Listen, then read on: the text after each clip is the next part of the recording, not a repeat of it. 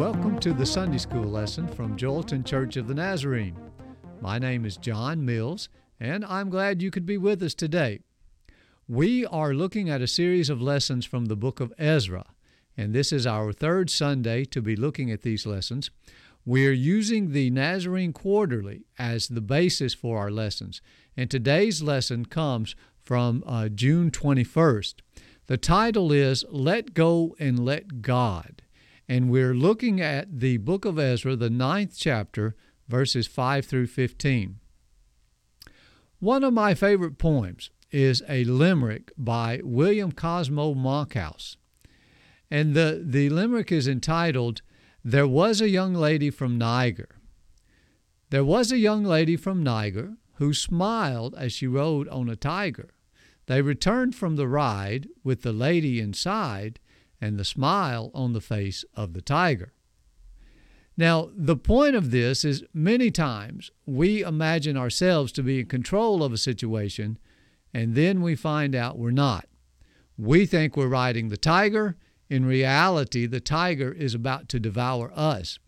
And this is true of sin in our lives. You know, we coast along thinking we've got this under control, that we can stop whenever we want to. But then sin ravages our lives, and we wonder what in the world hit us. In today's lesson, we find Ezra having to deal with an outbreak of sin among the exiles. This sin threatened to undermine everything that they had been working for. The lesson focus is the idea that sin is a danger to God's people of every time period.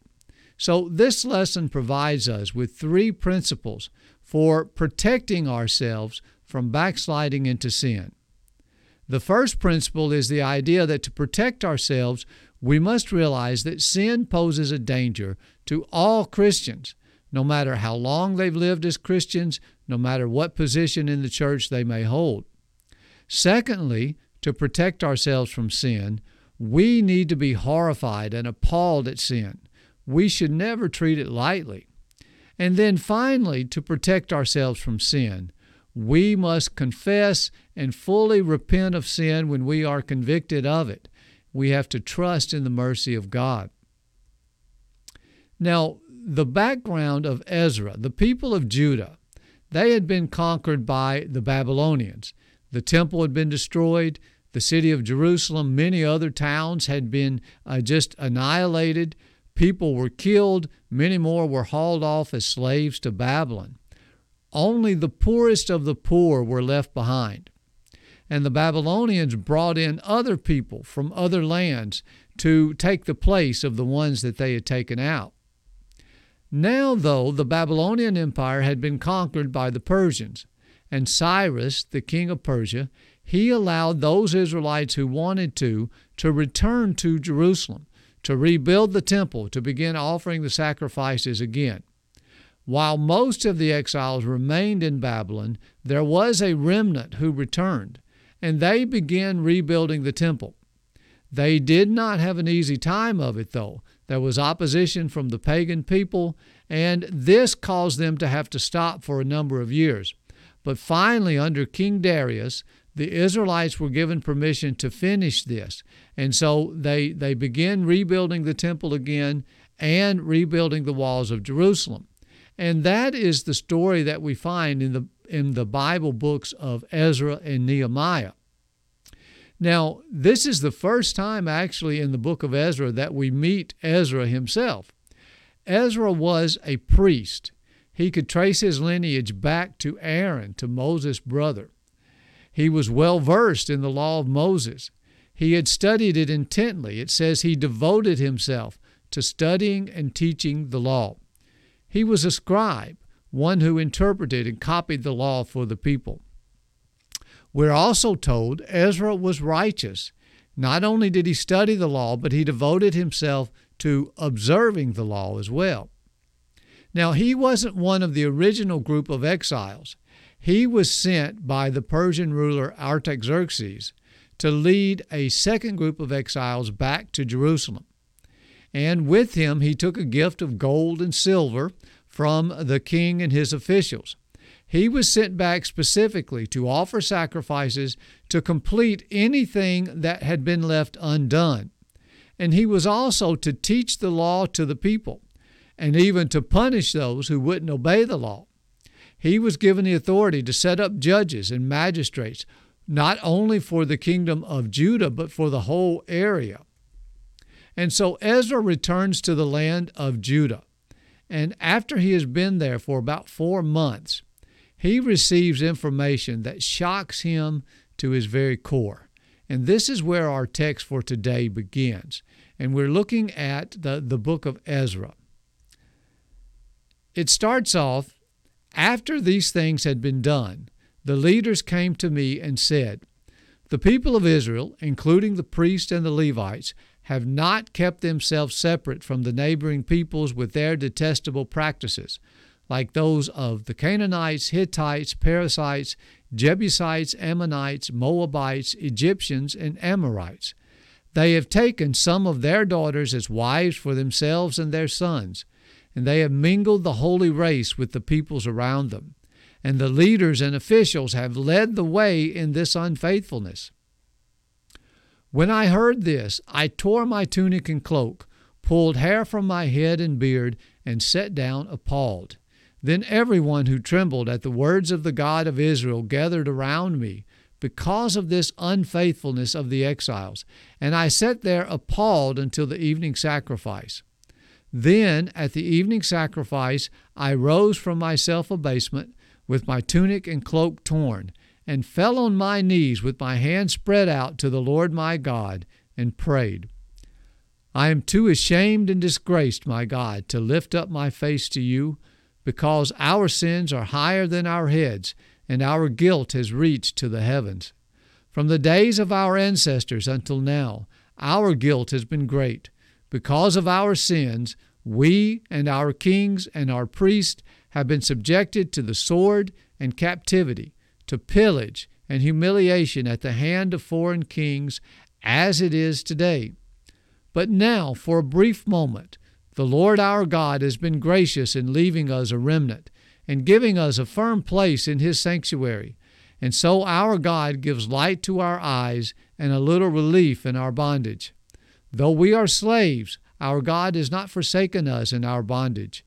He has shown us kindness in the sight of the kings of Persia. He has granted us new life to rebuild the house of our God and repair its ruins, and He has given us a wall of protection in Judah and Jerusalem. But now, our God, what can we say after this? For we have forsaken the command you gave through your servants the prophets when you said, The land you are entering to possess is a land polluted by the corruption of its peoples. By their detestable practices, they have filled it with their impurity from one end to the other. Therefore, do not give your daughters in marriage to their sons, or take their daughters for your sons. Do not seek a treaty of friendship with them at any time, that you may be strong and eat the good things of the land, and leave it to your children as an everlasting inheritance. What has happened to us as a result of our evil deeds and our great guilt and yet, our God, you have punished us less than our sins deserved, and have given us a remnant like this. Shall we then break your commands again and intermarry with the peoples who committed such detestable practices? Would you not be angry enough with us to destroy us, leaving us no remnant or survivor? Lord, the God of Israel, you are righteous. We are left this day as a remnant. Here we are before you in our guilt, though because of it not one of us can stand in your presence. So Ezra has found out something that really shocks him to the core. The people of Judah had put themselves in terrible danger.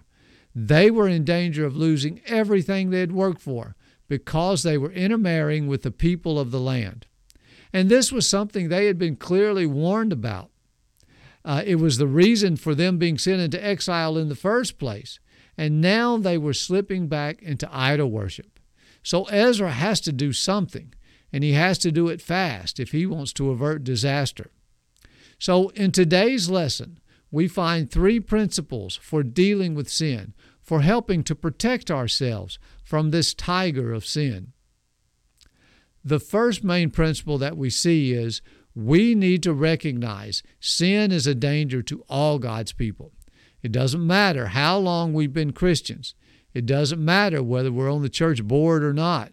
All of us have to be aware sin is a distinct possibility. It's something that we have to guard against.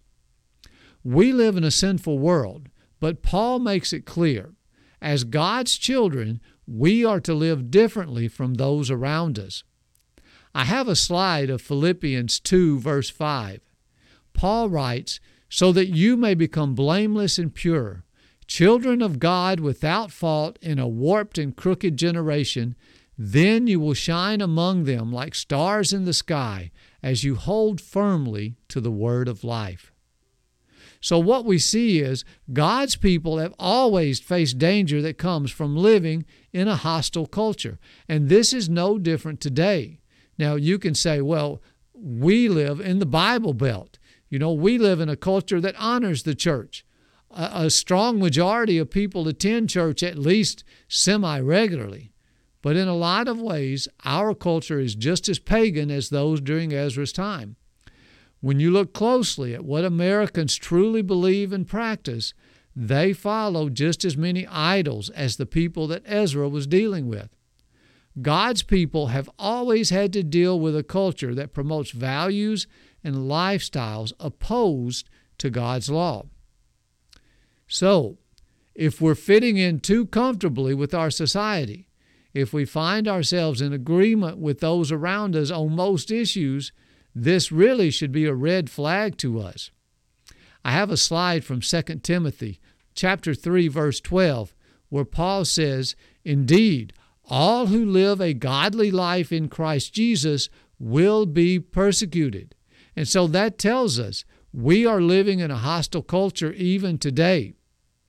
Now, the exiles had returned uh, to find themselves surrounded by an utterly pagan culture. The people there were some of the original inhabitants of Canaan, and also these pagan people that were brought in from other parts of the Babylonian Empire. But these were people who worshiped multiple gods, multiple false idols, and their religious practices were truly evil.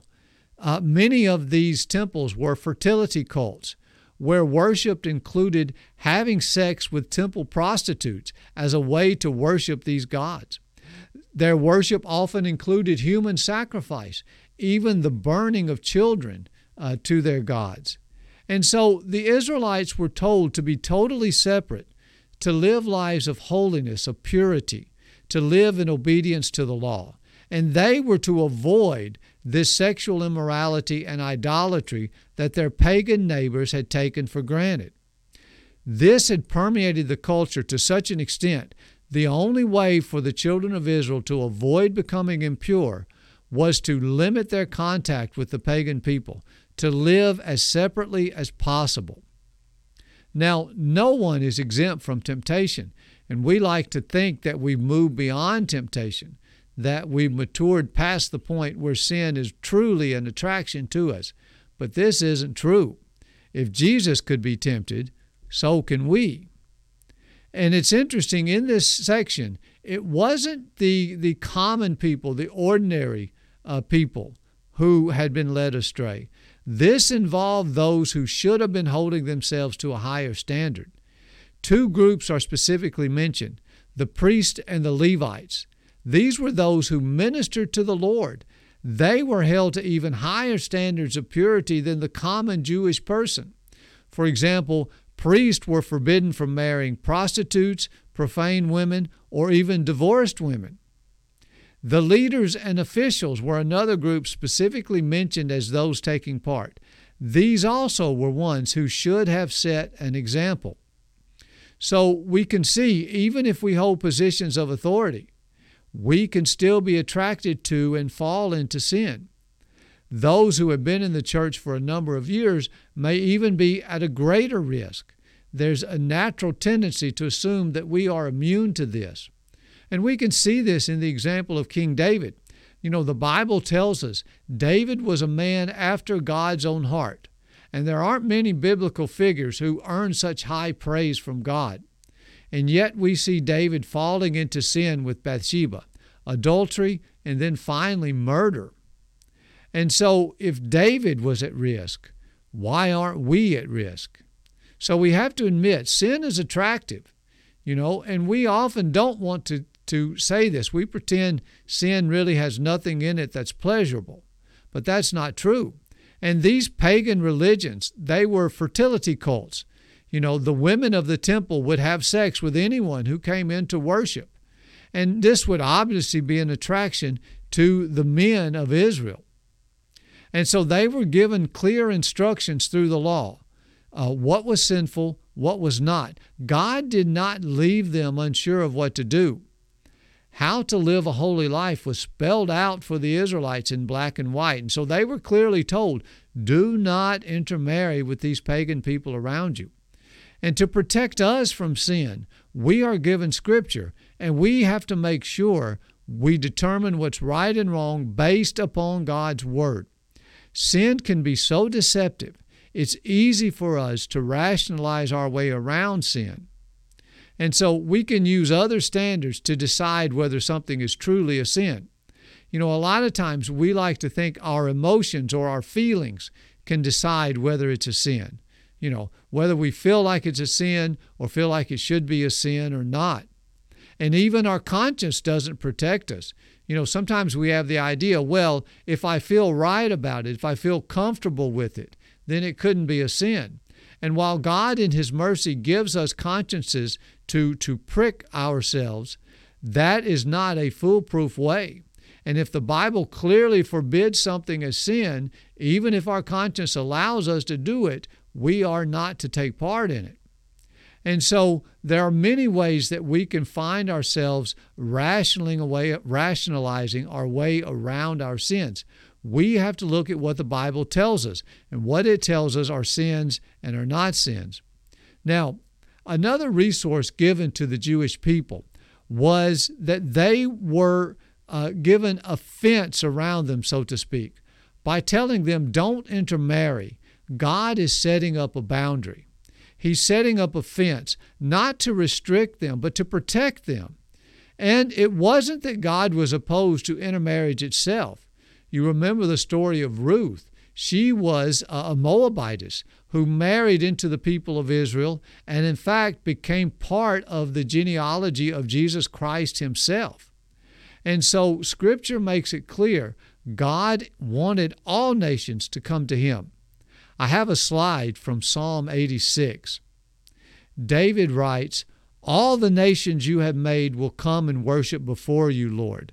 They will bring glory to your name. So, the Old Testament makes it clear that God was not just interested in the people of Israel, but God knew the tremendous attraction that idol worship presented. And the best way to prevent, to resist temptation was to avoid it as much as possible.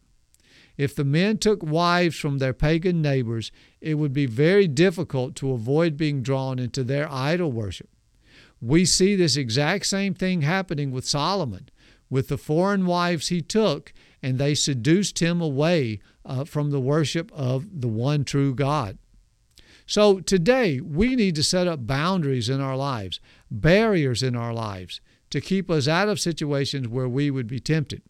Now, this is not to say that we are to shun those who aren't saved, to refuse to have anything to do with them out of a sense of self righteousness.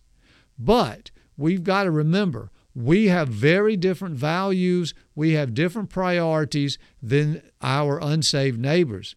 It's important to limit the role that unsaved people play in our lives. I have a slide from 2 Corinthians chapter 6 verse 14. Paul warns the Corinthians. He says, "Don't be unequally yoked together with unbelievers, for what fellowship has righteousness with lawlessness?" Or as the Living Translation says, "Don't team up with those who are unbelievers." And so we have to be careful in the relationships we set up in how we interact with the unbelievers around us. Now, the second main point we see from our lesson today if we are going to protect ourselves from sin, we have to be horrified and appalled at sin. We have to realize the deadly destructiveness of sin. We can never take it lightly. If we fail to recognize the awfulness of sin, the tiger of sin devours us. And our society tries to trivialize sin. We tend to treat most sins as unimportant. Now, we don't deny that there are truly horrible sins out there, you know, child molestation, things like this. But we believe a lot of sins aren't really that bad. And we believe it's really our decision whether we abstain from these sins or not. But this attitude means we treat God and His salvation with contempt. I have a quote here from uh, J.C. Ryle uh, on a slide. And this quote says Christ is never fully valued until sin is clearly seen. And I like this for what it reminds us of. When we do not treat sin as if it's sin, there's no way that we value what Christ has done for us in our salvation. Now, we can see from Ezra's reaction, he realized the true awfulness of sin. The description that the Bible gives us is of a man horrified to his very core by what he hears. He cannot believe what is being reported to him. The scripture tells us he is appalled. We don't use that word a lot, but it describes these strong emotions. To be appalled is to be greatly dismayed or horrified, to be affected by strong feelings of shock and dismay, to be filled with horror and consternation. We are shocked because something is exceedingly unpleasant or bad. And to show his, his shock and his horror, Ezra does several things here. First, he tears his tunic or his cloak. Now, in their days, clothing was expensive. It was hard to get, it took a lot of labor. People did not have the tons and tons of clothing that we do today. And so tearing your clothes was something associated with deep mourning and grief. Uh, David tore his clothes when he hears that his sons have been killed by Absalom. Now, this wasn't true. It was a false report. Actually, only one son had been killed. But David gets these words, and you can imagine, you know, the grief he feels. And so he tears his clothing. Uh, and so we, we understand what it means for someone to tear their clothing.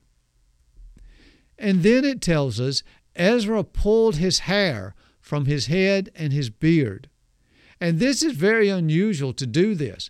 In fact, uh, this is the only time in the Old Testament where this is described. Now, it was common to, to shave your head as a sign of grief or repentance, but to pull handfuls of hair from your head, from your beard. You know, you can see this would have been extremely painful. And so it shows you the seriousness of Ezra.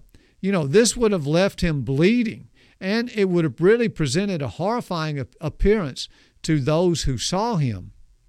And so Ezra sits on the ground.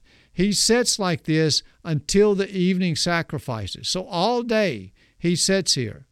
And so this wasn't just crying for a few minutes and then getting over it.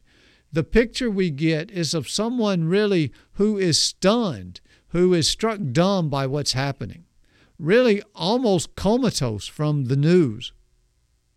Now, we get uh, a contrast with this reaction of Ezra when we look at the activity of Jehoiakim, one of the last of the kings of Judah, before the exile to Babylon. Now, this was during the time of Jeremiah, and Jeremiah had dictated all of the prophecies of doom and destruction.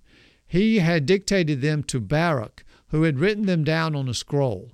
And this was taken to the king, and it was read to him.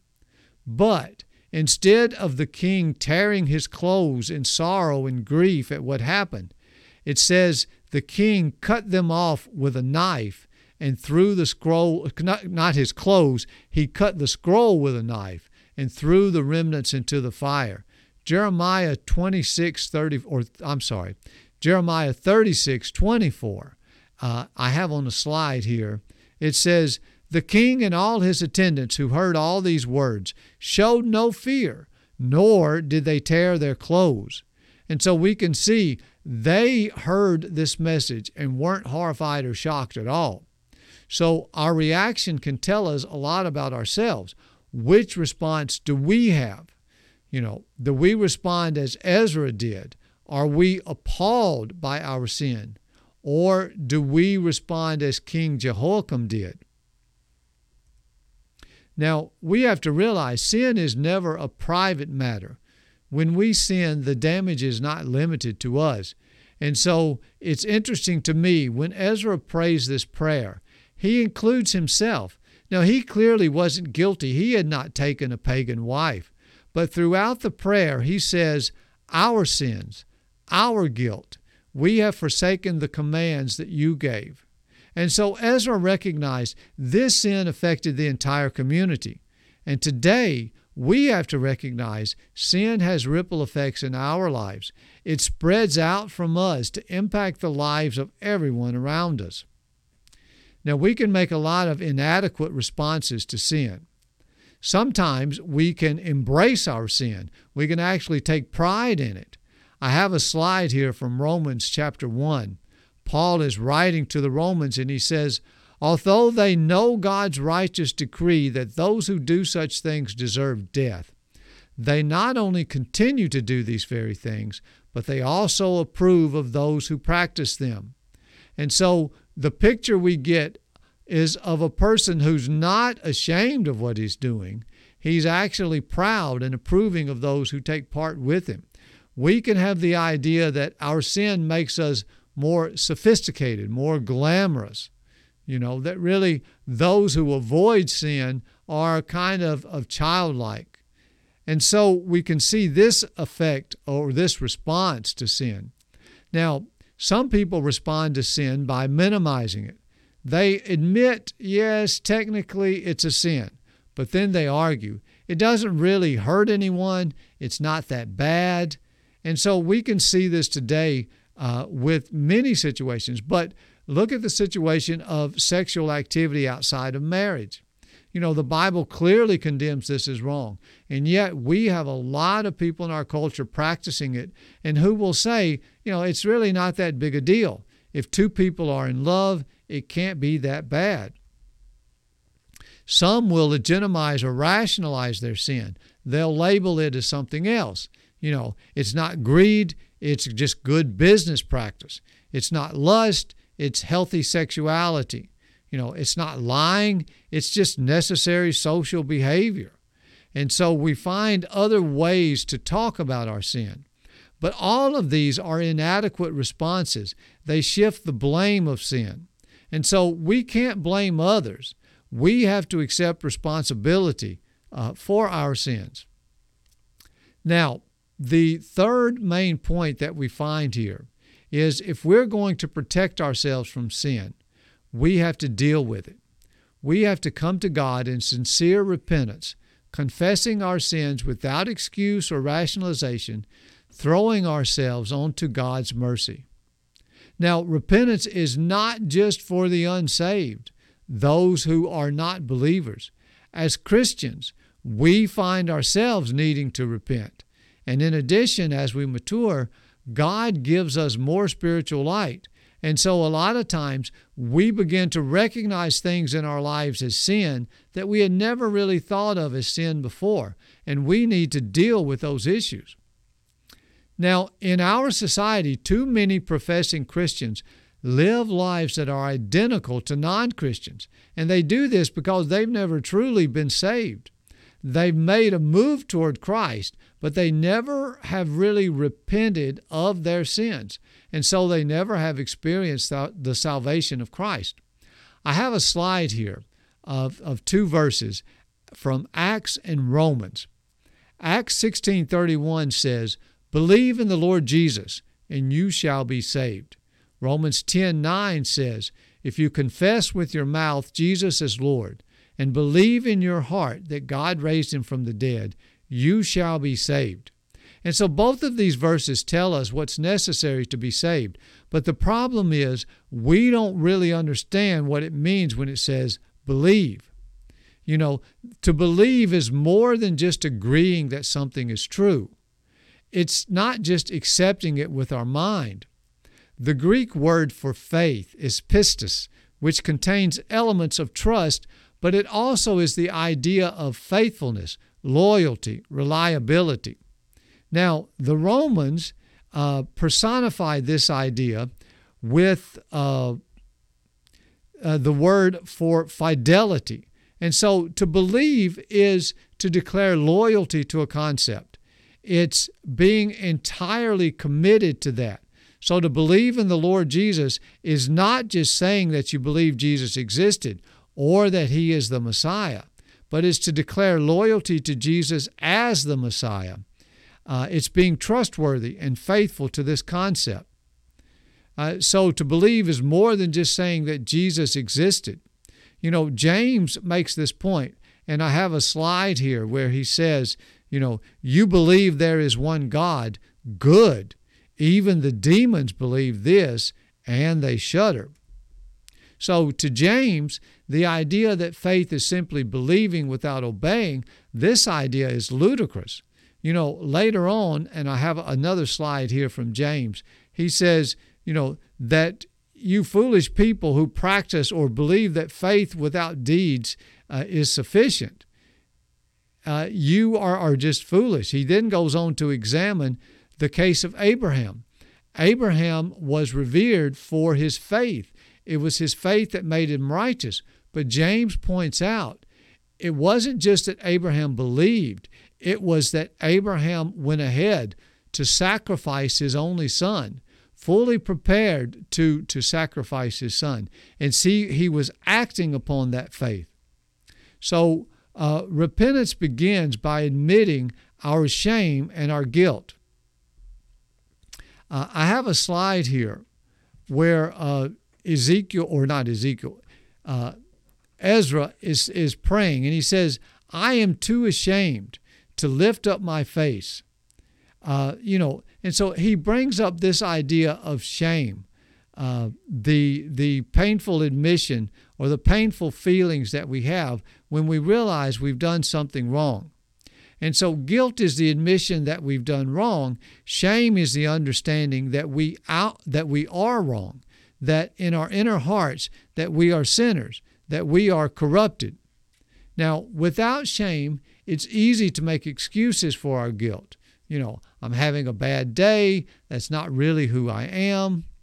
But shame is the acknowledgement, you know, it's not just what we've done, but it's who we ourselves are. And so we need to have shame. It's a concept we've lost sight of. We don't really like to condemn people anymore. But uh, the truth is that sin is not just something we do, sin is a condition of our hearts. And we need shame to understand that, that it's not just our actions, but it's who we are.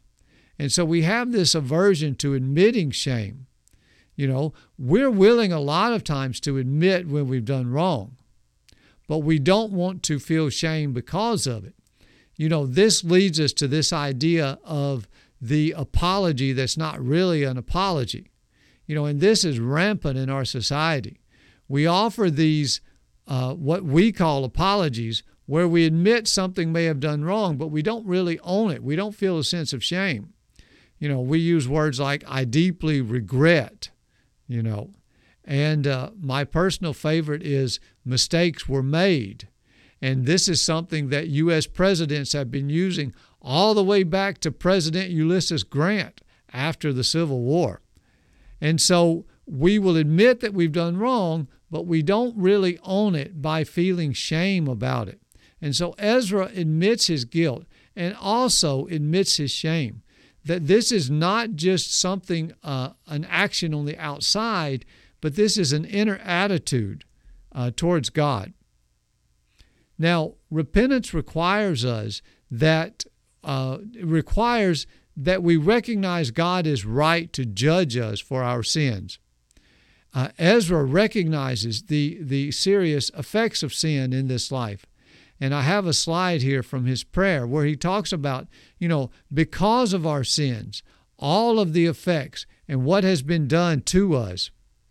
Uh, he says, We, our kings, our priests, have been subjected to the sword and captivity, to pillage and humiliation at the hands of foreign kings, as it is today.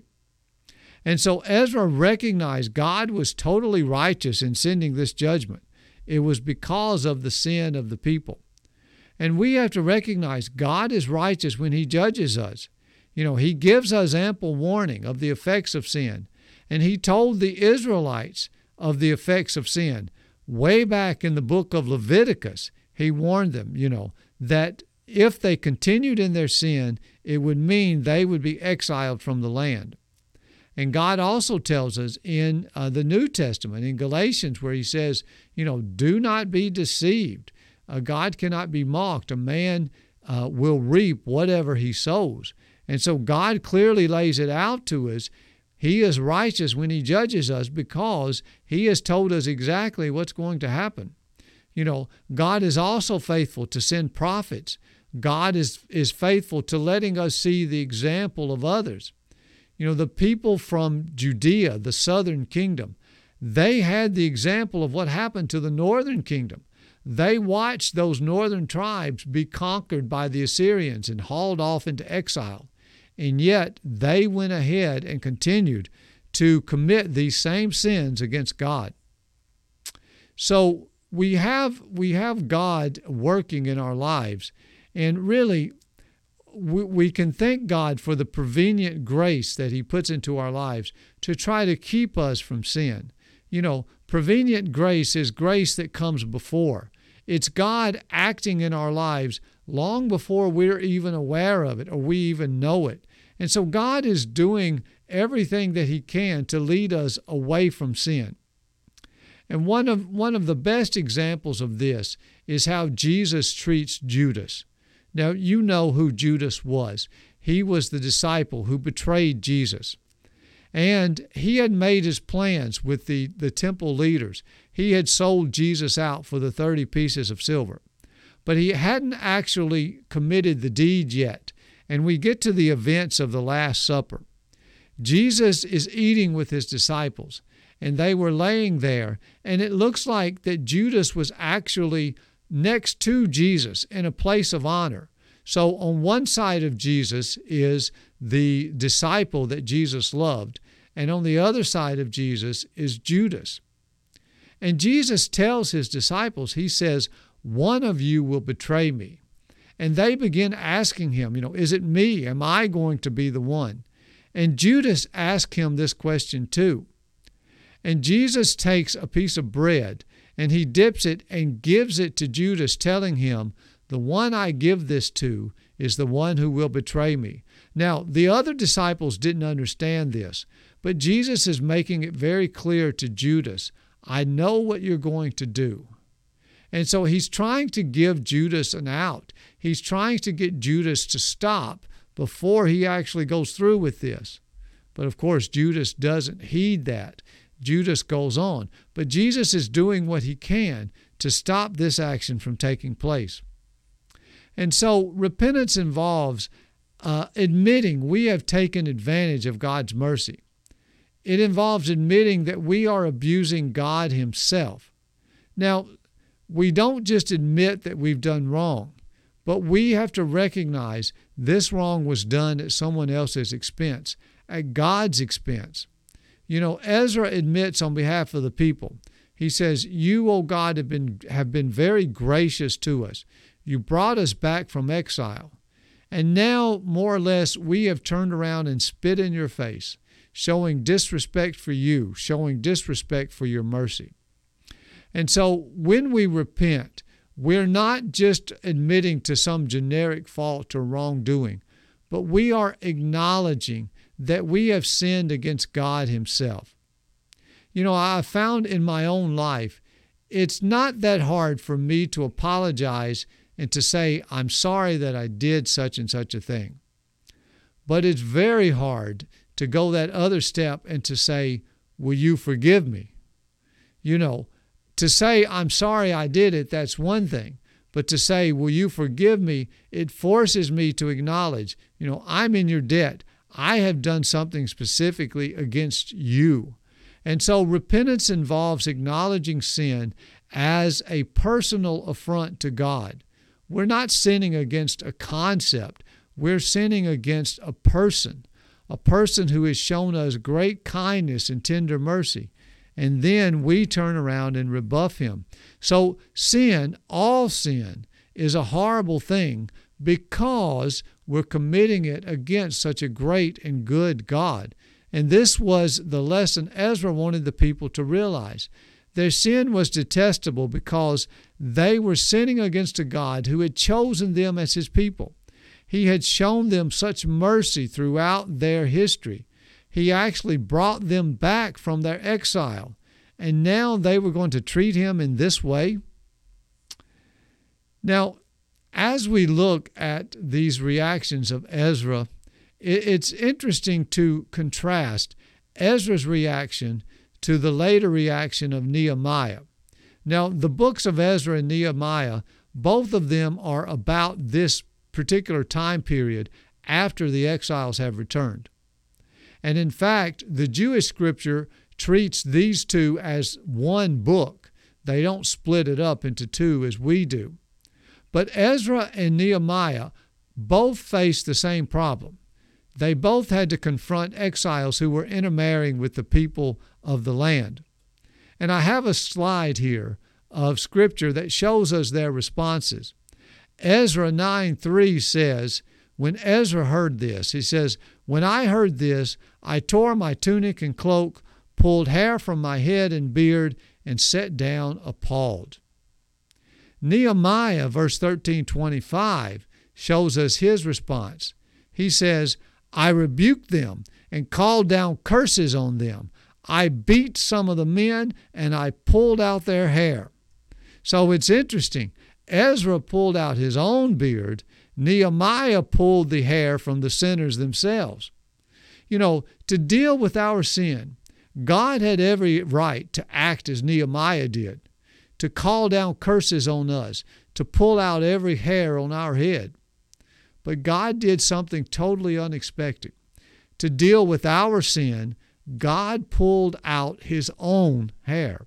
He gave His own Son. He made Himself suffer rather than make us suffer. Isaiah 53 5 says, He was pierced for our transgressions, He was crushed for our iniquities.